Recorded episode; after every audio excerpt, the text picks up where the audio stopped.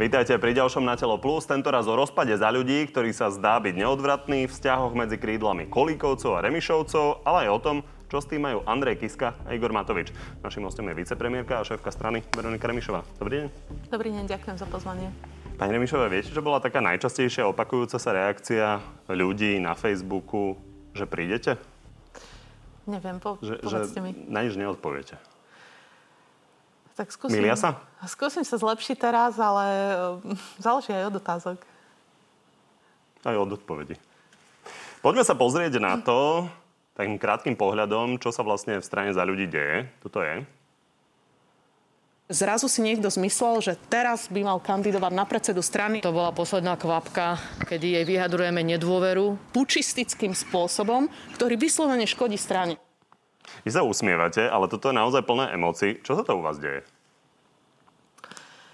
Ale tak v prvom rade treba povedať, že pre stranu je maximálne škodlivé prenašať nejaké vnútorné, vnútorné konflikty do médií.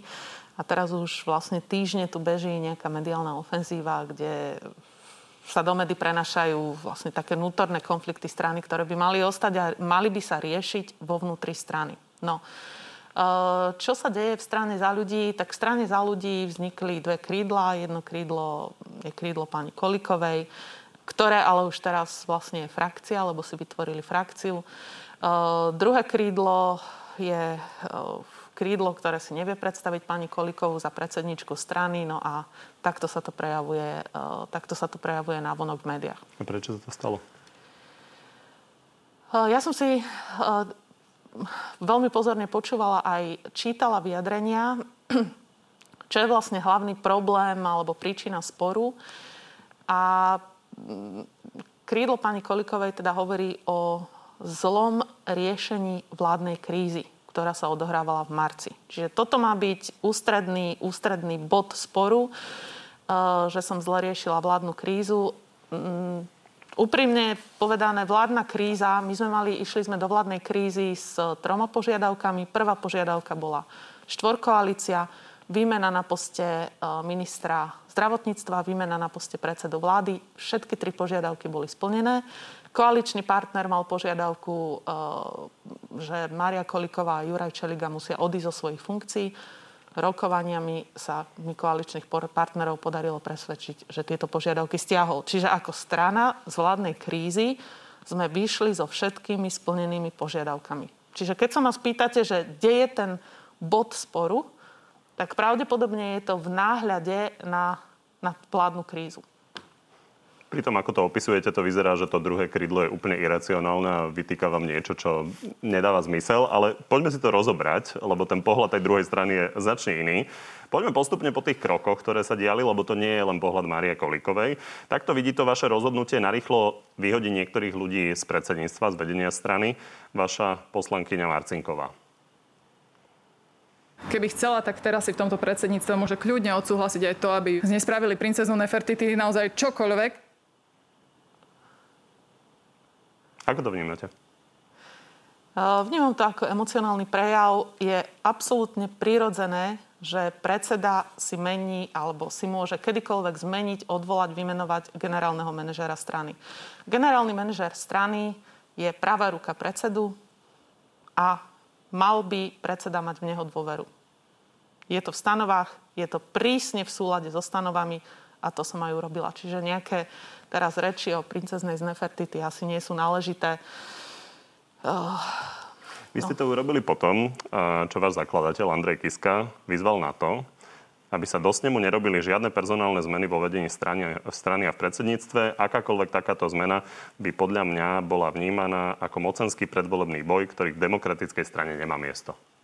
Milí sa? V demokra- samozrejme, v demokratickej strane, v demokratickej strane má mies- majú miesto stanovy. Tieto stanovy sme všetci na sneme schválili a ja považujem za uh, veľmi dôležité, aby sme postupovali v súlade so stanovami. A v súlade so stanovami je, keď nie ste spokojní so svojím pravou rukou, so svojím manažérom, tak ho vymeníte. Predpokladám, že také isté pravidla platia aj vo vašej organizácii, že generálny riaditeľ svoju pravú ruku kedykoľvek si môže zmeniť, odvolať alebo nominovať. Bez to pochyby, úplne... ale toto je súkromná firma a vy ste politická strana, ktorá politickej strany má peniaze podľa, od občanov. Podľa stanov je toto presne takéto sú postupy. Čo ale nie sú presne také postupy, podľa stanov bolo Bratislavské krajské predsedníctvo, na ktorom došlo k hrubému porušeniu stanov, keď e, členom krajského, Bratislavského krajského predsedníctva bolo v rozpore so stanovami, e, nebolo umožnené hlasovať.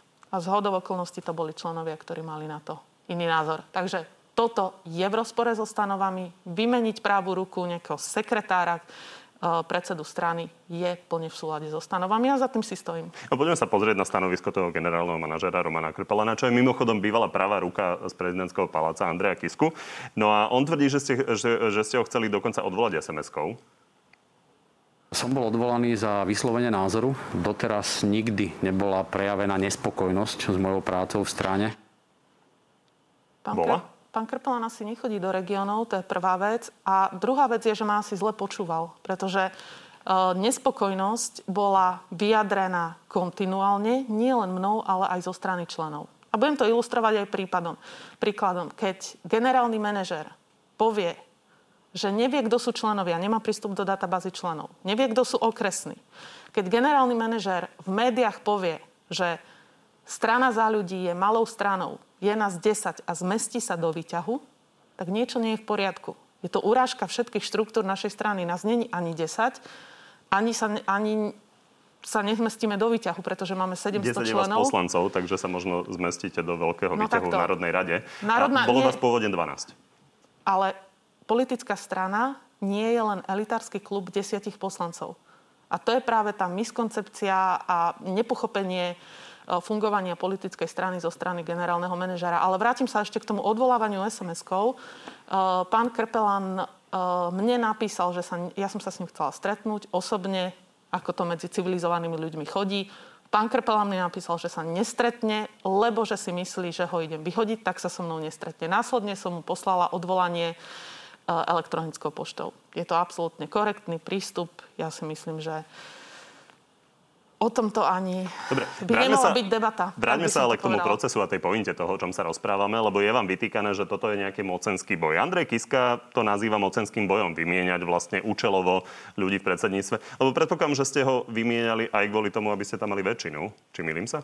Vymenil som ho kvôli tomu, že uh, dlhodobo som nebola spokojná ani členovia s jeho prácou.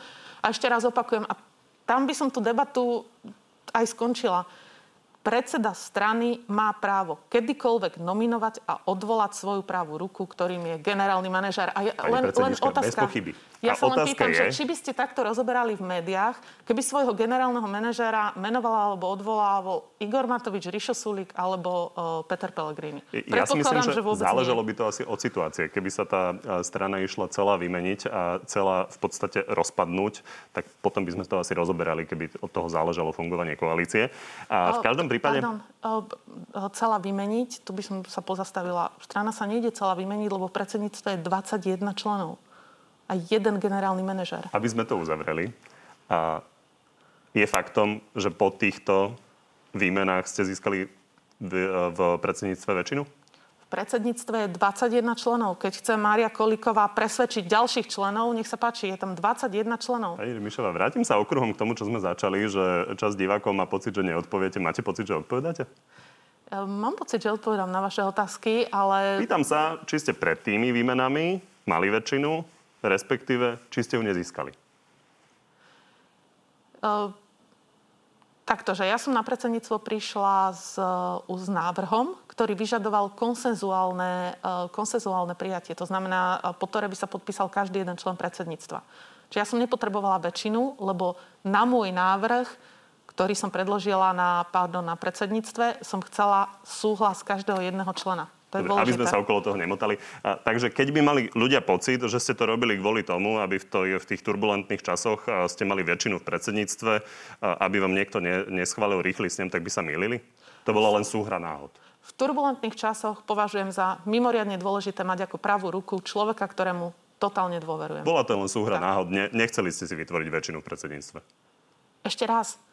Turbulentných časoch a špeciálne kedy inokedy ako v turbulentných časoch chce mať svoju pravú ruku človeka, ktorému dôverujem. A tým je povedané, myslím, že všetko. Bola to len súhra náhod. Nechceli ste si vytvoriť väčšinu v predsedníctve? Chcem mať za generálneho manažéra človeka, ktorému plne môžem dôverovať. Takže súhra náhod. Takže človek, ktorému plne môžem dôverovať a ktorý bude stranu riadiť dobre. A s ktorým budú v konečnom dôsledku spokojní aj členovia. Padla odpoveď? Zrozumiteľná? Ja si myslím, že z mojej strany je absolútne Diváci si urobia názor. Uh, Andrej Kiska mimochodom uh, ešte aj v tom liste straníkom uh, písal, sme demokratická strana a pokiaľ diskusia o smerovaní strany, ako jej vedení, sa, a, uh, diskusia o uh, smerovaní strany a jej vedení sa nedá vyriešiť dohodou vo vedení strany a jej ďalšom smerovaní mu, musia, a o jej ďalšom, ospravedlňujem sa, a je to trošku kompl- komplikovaný citát, a o jej ďalšom smerovaní musia rozhodnúť jej členovia. Nemá pravdu? Členovia, samozrejme, že o smerovaní strany rozhodujú členovia. Členovia rozhodli pred 9 mesiacmi. V stanovách máme zadefinované, kedy máme snem, čiže súhlasím. Ale rozumiete tomu, že toto je aktuálny list a Andrej Kiska sa vyjadroval k tomu, čo treba teraz robiť, že treba rýchly snem a tam sa majú členovia rozhodnúť, čo s tým. Čiže v tom sa asi míli. Rýchlo No. netreba rozhodovať. Takto. eh, Lebo ani- predmetom vášho sporu Kolíkovcov a Remišovcov je rýchly snem versus snem niekedy na jeseň. No, krídlo pani Kolikovej ani v regiónoch e, nevedelo vysvetliť, prečo chce rýchly snem. Ja som do regiónov chodila, počúvala som členov, aj teraz ešte. A keď sa členovia pýtali, prečo je také nevyhnutné mať snem do troch týždňov alebo do mesiaca, nikto z krídla pani Kolikovej to nevedel dôveryhodne vysvetliť. A ja do dnešného dňa nerozumiem tomu, prečo je potrebné mať snem expresne rýchlo. To nikto nevysvetlil, nerozumejú tomu členovia, nerozumiem tomu ani ja. A čiže aj Andrej Kiska sa. Uh, Andrej Kiska vyjadril svoj názor, uh, zodpovednosť uh, za stranu mám momentálne ja. A nemá logiku urobiť si rýchly snem, aby sa vyčistil stôl a pokračovalo sa ďalej? Keď jedným dýchom hovoríte, že je potrebné, aby bola vnútrostranická diskusia, tak vnútrostranická diskusia sa nedá spraviť v priebehu troch týždňov ani v priebehu jedného mesiaca. Hovorím, že my máme 700 členov a keď chcete naozaj počúvať členov a urobiť to až na úroveň okresov, čo si myslím, že je dôležité pri takej veci ako zvolanie mimoriadného snemu, eh, tak na to potrebujete, na poctivú vnútrostranickú diskusiu, potrebujete čas. Koľko týždňov treba na poctivú vnútrostranickú diskusiu? Koľko bude treba? Preto môj návrh Koľko bol... treba, lebo tá protistrana tvrdí, že sa to dá stihnúť za pár týždňov. Vy hovoríte, že sa nedá, tak koľko treba? Môj návrh, Koľko? ktorým som 12 prišla týždňov na, treba na poctivú diskusiu? Môj návrh, ktorým som prišla na predsedníctvo, bolo na jeseň tohto roku. Na druhej strane, žiť v takomto konflikte, pri tom, čo sme videli, e, že ste si teda vymieniali názory s pani Kolikovou, tak asi nemá veľmi logiku celé leto až do jesene. Takto ja si názory s pani Kolikovou uh, som si nezačala vymieňať, pretože túto uh, mediálnu vojnu a pertraktovanie problémov na verejnosti som nezačala ja. Tomu rozumiem, ale faktom je, nie, že nie sa je to to deje. dôležité. Nie je to, toto je v tej diskusii dôležité. Čiže začalo to krídlo pani Kolikovej. Samozrejme, ja som bola upozornená, že ak neurobím snem, neodstúpim, tak bude mediálny tlak. To sa potvrdilo. Mediálny tlak bol v médiách. Každý deň bolo nejaké mediálne vyjadrenie o strane za ľudí. Nechcem nejak bagatelizovať našu stranu, ale určite sa zhodneme na tom, že strana za ľudí v celoslovenskom meradle určite nie je ten najdôležitejší problém, ktorý Slovensko má. To je zaujímavé, A pritom, ako toto ale fremujete. moment. Máte pocit, že nejak média pomáhajú tej uh, frakcii pani Kolikovej? Tak keď eh, z eh, piatich článkov... Skúste povedať konkrétne, že články- ktoré a ako. Tri články sú práve o strane za ľudí a o, frakci- o rozpade strany za ľudí a tak ďalej, tak áno, myslím si, že momentálne dostávame obrovské množstvo mediálneho priestoru práve na, Ktoré a ako pomáhajú pani Kolikovej? práve na pertraktovanie týchto problémov. Ale prepačte, ešte sa vrátim k tomu, čo som... Skúste odpovedať na tú moju otázku. Ktoré a ako? Markiza nejako pomáha pani Kolikovej? Um, Aby to ľudia pochopili, lebo vy stále hovoríte, že vám bola denníku- avizovaná ofenzíva Hej. mediálna, len aby ľudia vedeli, keďže hovoríte, Deň- že dobre. prišla, že Hej. aká. A v denníku N som takmer každý deň čítala dva články o strane Čiže denník N Aby som to takto... Ešte nejaký iný denník? Už nebudem sa venovať mediálnym analýzam asi za to... Aby tomu ľudia rozumeli. Tak, však povedala som svoj názor. Uh, Keď, čiže ja som tú mediálnu vojnu, ja som ju nezačala, pretože ja som presvedčená o tom, že vnútrostranické problémy sa majú riešiť vo vnútri strany. A keď sa pozriem napríklad uh, historicky na stranu Smer pred voľbami, však tam boli obrovské rozpory kvôli volebnému lídrovi, kto bude volebným lídrom. Na verejnosť to ani nepreniklo, pretože veľmi dobré profesionálni politici vedeli, že by si poškodili sebe aj strane. To je zaujímavé. To znamená, Toto ste že... použili aj v postoji, tento argument. Nepríde vám trochu zvláštne, že vy práve argumentujete stranu Smer? Ja prečo... Neviem, či to Veľmi je... ste ich nedávali za príklad v minulosti. Asi sa zhodneme na tom, že tú politiku, eh, vnútrostranickú politiku strana Smer eh, robila za tie roky Myslím si, že docela slušne. Čo sa týka celoslovenskej politiky a politiky pre ľudí, tak samozrejme tá bola plná kaos a škandálov. Čiže v tých mocenských veciach máte Roberta Fica za príklad?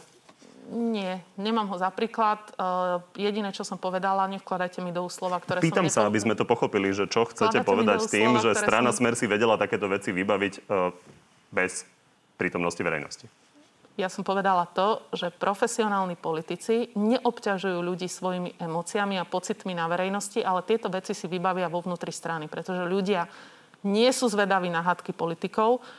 Ľudia platia politikov za to, aby robili pre ľudí, aby prinašali riešenia, aby pracovali a aby robili presne to, čo im slúbili pred voľbami. Toto ja sa snažím plniť a vnútorné problémy sa majú riešiť vo vnútri strany. Vy ste sa a pokusili... Toho ja sa, toho ja sa držím. Teraz, keď máme túto diskusiu, tak ju máme preto, lebo musím reagovať na vyjadrenia, e, ktoré tri týždne som počúvala Vy ste sa pokúsili to vyriešiť tým, že by nekandidovala ani Maria Kolíková, ani vy a kompromisným kandidátom mal byť Juraj Šeliga. Poďme sa pozrieť, čo on na to povedal. V tejto situácii jediné, čo si viem predstaviť, je to, aby bol snem. A keď to takto ďalej bude pokračovať, tak nebude akú stranu za ľudí viesť. Nemá pravdu? Má pravdu, s tým sme sa shodli. Ak takýmto spôsobom e, majú pokračovať mediálne vyjadrenia e, a vojna, ktorú krídlo pani Kolikovej vyvolalo, tak e, je to pre stranu zničujúce. To není strelenie si do kolena, to je rozstrielanie strany. Mimochodom, on povedal, že riešením je rýchly snem. Okrem iného tom sa milí. Nemýli sa. E, snem, ponuka na snem bola vtedy, keď e, bol cieľ zachovať jednotu, jednotu strany. No, pani si... Koliková si, krídlo pani Kolikovej si ani nevypočulo. Nevypočulo, povedala by som, že návrh a následne vytvorili frakciu. Frakcia zo samotnej podstaty veci znamená štiepenie, delenie, v 90% frakcia sa rovná od, od, odchod. Poďme si ešte rozobrať tie názor, názorové rozdiely, aby to ľudia teda pochopili. A podľa vás, čo je vlastne motivácia Márie Kolíkovej a ostatných, ktorí stojí okolo nej? Ja som počula teda názor zlé riešenie vládnej krízy. A ja som to už aj povedala v rozhovore, že áno. To pri... hovoríte, že ste spravili podľa vás dobre, že ste v podstate dosiahli všetko to najlepšie pre vašu stranu, že ste presadili vaše požiadavky, že ste presadili... To ešte doplním. Pri riešení vládnej krízy Áno, my sme mali sme uh, hlboké názorové rozdiely na to, akým spôsobom uh, riešenie, alebo aké je riešenie vládnej krízy a aký je cieľ, uh, aký je cieľ, ku ktorému chceme ísť. Ja som hovorila, že pre mňa predčasné voľby nie sú, sú absolútne hrubou červenou čiarou, pretože predčasné voľby, tak ako to bolo v prípade pádu vlády Ivety Radičovej, skoro so 100% istotou znamenajú návrat smeru alebo hlasu pre Máriu Kolikovú predčasné voľby boli uh, priateľným rizikom, ktoré, uh, ktoré musíme byť ochotní podstúpiť. A toto si myslím, že to bol taký hlavný ideový spor, ktorý sme mali ja a Maria Kolikova pri riešení vládnej krízy a hovorím to rovno, vyplýva z našich dvoch odlišných politických príbehov. Ja som proti Smeru bojovala, pani Koliková uh, počas vlády Smeru a, Robert, a Roberta Fica a Petra Pellegriniho bola vo vláde Smeru. Vy ste konkrétne pre postoj teraz e, aktuálne povedali, že zatiaľ, čo vy ste so Smerom bojovali, tak e, ona si podávala ruky s Ficom a Kaliňákom. To nevyzerá, že by ste chceli veľmi ostávať spolu v tej strane. Uh, ja si myslím, takto ja to vnímam, že pre stranu najlepšie je zmier a jednota. A ja by som bola veľmi rada, keby frakcia sa rozpustila a keby sme sa vrátili k poslaniu, k hodnotám, kvôli ktorým sme boli zvolení a kvôli ktorým nám ľudia dali dôveru. To znamená k práci pre ľudí. Takže áno, bola by som veľmi rada, keby sme sa vrátili k jednote strany a k zmieru. Ale keď sa ma pýtate e, na rozhovor v postoji, áno, pomenovala som tie fakty, keďže najväčší problém bola podľa krídla pani Kolikovej vládna kríza. Toto bol náš rozpor, ktorý sme my v čase vládnej krízy vo vnútri strany riešili. Dobre, poďme si ešte teda zhrnúť tú vládnu krízu, lebo vy to uh, teda nejakým spôsobom nasvedcujete tak, že ona chcela tie predčasné voľby a vy ste chceli zachovanie ja tej hovorím, koalície. Ja hovorím, že hovorila, že predčasné voľby sú priateľným rizikom, ktoré musíme byť ochotní podstúpiť. Rozumiem. Čo mení cieľ aj prostriedky. Pohľad toho krídla okolo Marie Kolikovej je taký, že zatiaľ, čo vy ste si schválili v vašej strane, že idete presadzovať štvorkoalíciu, aby sa udržala štvorkoalícia, tak vy ste postranne riešili možnú trojkoalíciu bez SAS. A to je to, čo je vám vytýkané. Vy ste ale priznali, že toto ste naozaj riešili. Nie, ja som povedala, že sú to čiastkovo vytrhnuté informácie z rokovania. Zároveň som povedala, že uh, jednak to boli interné rokovania. Pani Mišová, vy ste to otvorili. som- Čiže ja sa pýtam na to, aby tomu zas ľudia pochopili.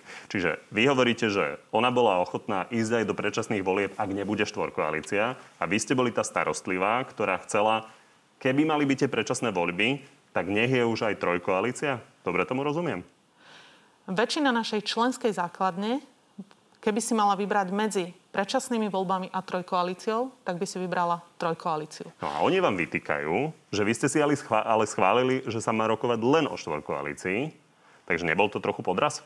My sme si schválili uznesenie, kde bolo sme za výmenu na poste predsedu vlády s cieľom zachovania štvorkoalície. S takýmto cieľom, presne s takýmto cieľom som tie rokovania viedla.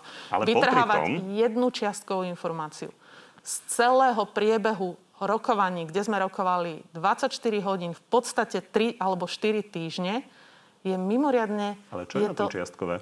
Lebo ten spor má byť teda o tom, že mali ste schválenú štvorkoalíciu a vy ste zvažovali pre dobro krajiny, ako by ste to naformulovali asi vy, či by nebola možná aj trojkoalícia.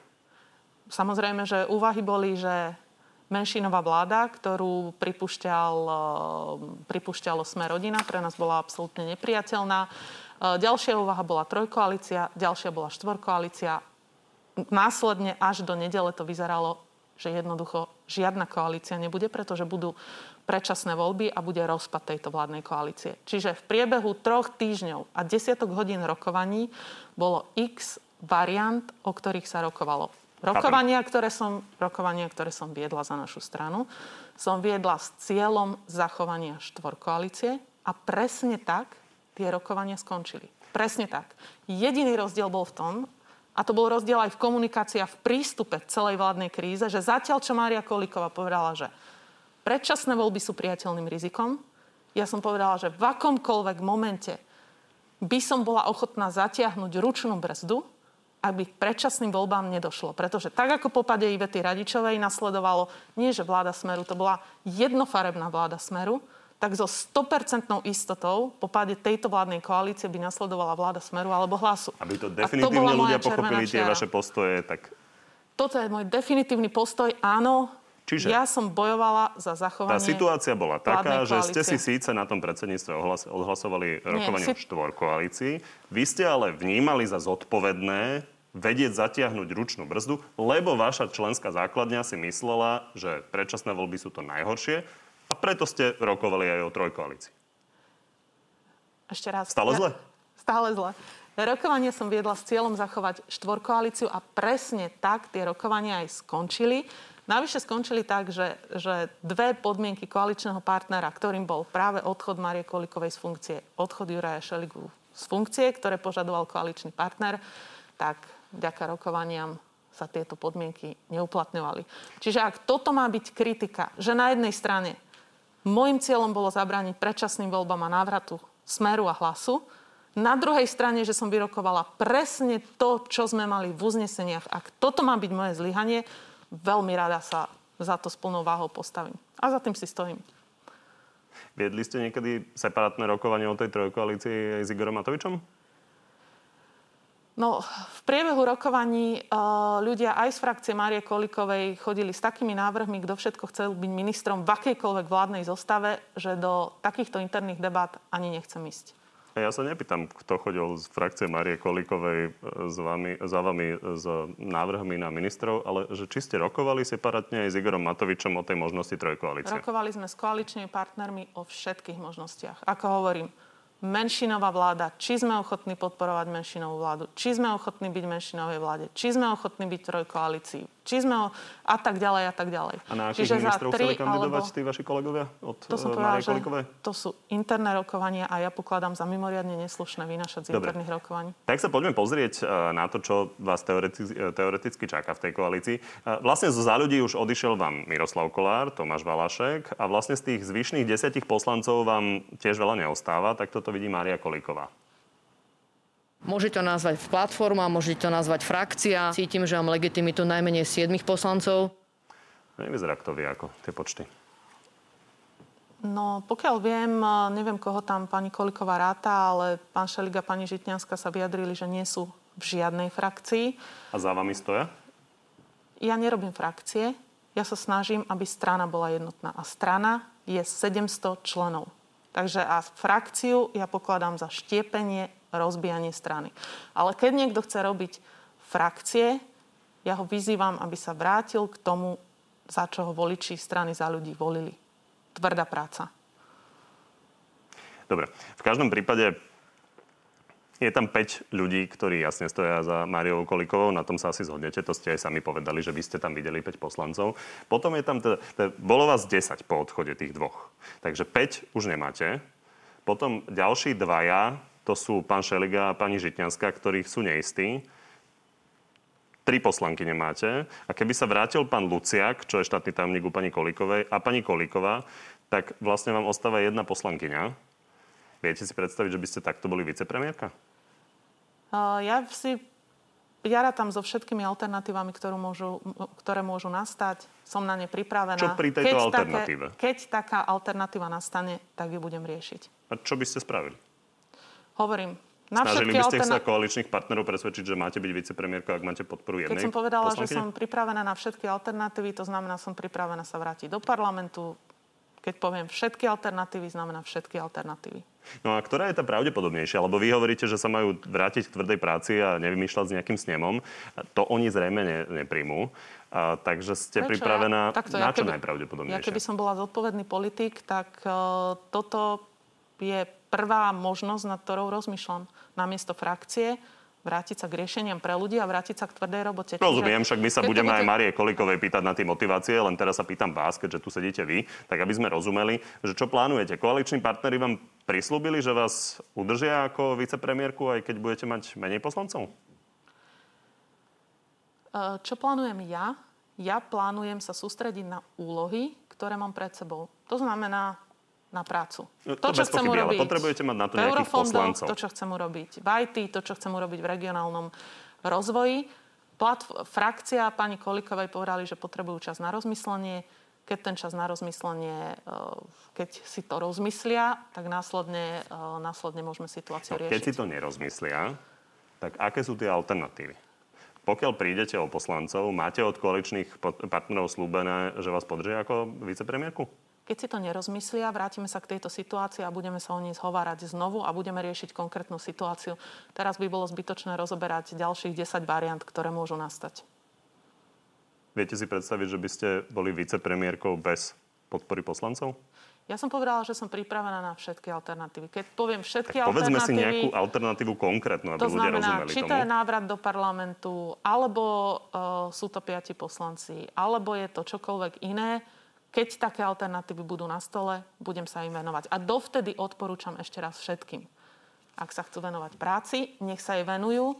Ak sa chcú venovať intrigám, tak nech nekladú pole na podnohy tým, čo chcú pracovať. Chápem, to je vaša interpretácia, zase určite iní ministri tiež tvrdia, že oni pracujú. A, ale pýtam sa na to, že nejak to treba usporiadať. Viete si predstaviť, že by pribudol ďalší koaličný partner a Mária Kolíková by ho tam zastupovala na koaličnej rade?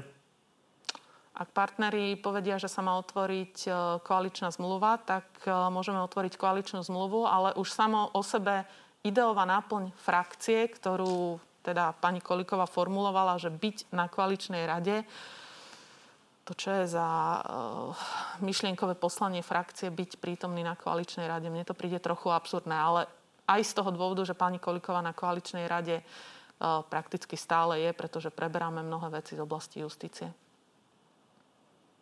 Poďme sa pozrieť e, trošku do minulosti. Nie je to tak dávno. Mimochodom, pred dvoma rokmi ste odchádzali, e, odchádzali z Olano a vtedy ste povedali toto.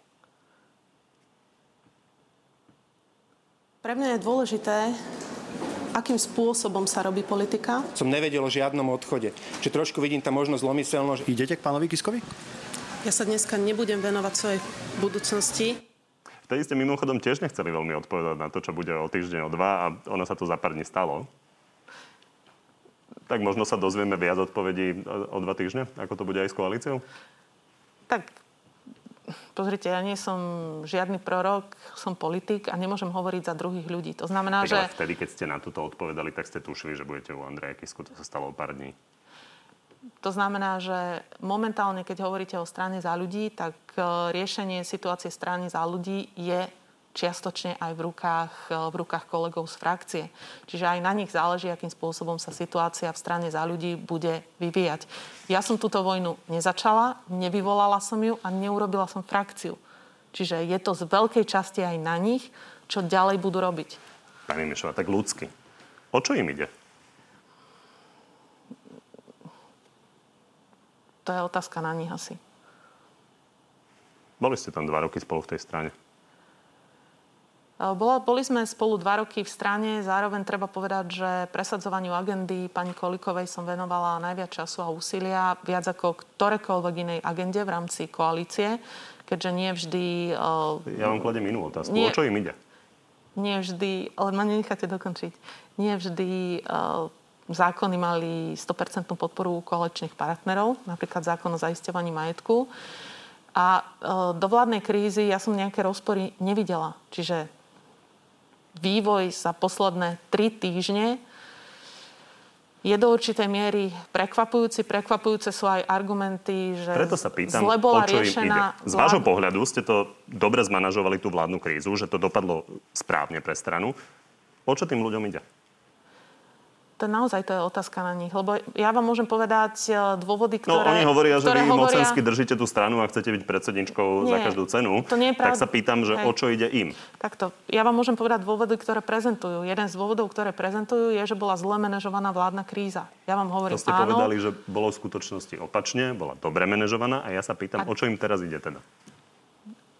To, to je otázka na nich, pretože ja nejaké, Dobre. Nejaké relevantné dôvody, okrem toho, že chcú zmenu vedenia, som nepočula. A zmenu vedenia chcú preto, lebo bola zle manažovaná vládna kríza. Odchádzali ste pred dvoma rokmi z Oľanou. Je možné, že sa k nemu opäť pripojíte? Neplánujem ani zlúčovanie so žiadnou inou stranou. My sme svojbytná strana, strana za ľudí, čakajú nás komunálne voľby. V komunálnych voľbách pravdepodobne koalície budeme tvoriť na, na regionálnej úrovni. Bude to v rukách, keďže sme decentralizovaná strana, bude to v rukách krajských štruktúr. Máme šikovných ľudí, ktorí chcú kandidovať za poslancov, za primátorov, za starostov. Takže nejak, partnerstva si vyskúšame, budú to aj mimo parlamentné strany, aj parlamentné strany. Je vylúčené, že by Veronika Remišová, nech už budú voľby kedykoľvek, najbližšie kandidovala na kandidátke Oľano? Ja som v strane za ľudí a plánujem presadzovať hodnoty a priority strany za ľudí. Takže odpoveď? Odpoveď je, že nie. Čiže je vylúčené, že by, že by ste kandidovali na kandidátke Oľano?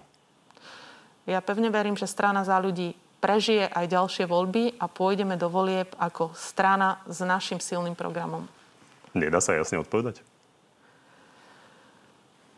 Ja som to povedala úplne jasne. Chceme ísť do volieb ako strana za ľudí s jasným Áno, programom. Nie. To znamená... Je vylúčené, že by Veronika Remišová kandidovala najbližšie na kandidátke Oľano? A ja som vám povedala, čo je cieľom. Cieľom je... Áno, nie. Cieľom je, aby sme išli do volieb ako strana za ľudí, ako strana zjednotená a tak máme dobrý program, máme dobrých odborníkov, máme silné štruktúry v regiónoch a takto chceme ísť do volieb. Áno, tomu rozumiem. Tak. Zároveň sa pýtam, ak by vám to nevyšlo, či je vylúčené, že budete kandidovať najbližšie na kandidátke Oľano? Neviem si to predstaviť. Čiže je to vylúčené? Neviem si to predstaviť. Už Ale Som nie je to to povedala vylúčené. 4 krát. Tak uvidíme, čo tie najbližšie týždne prinesú. Ďakujem, že ste prišli do Markízy. Ďakujem.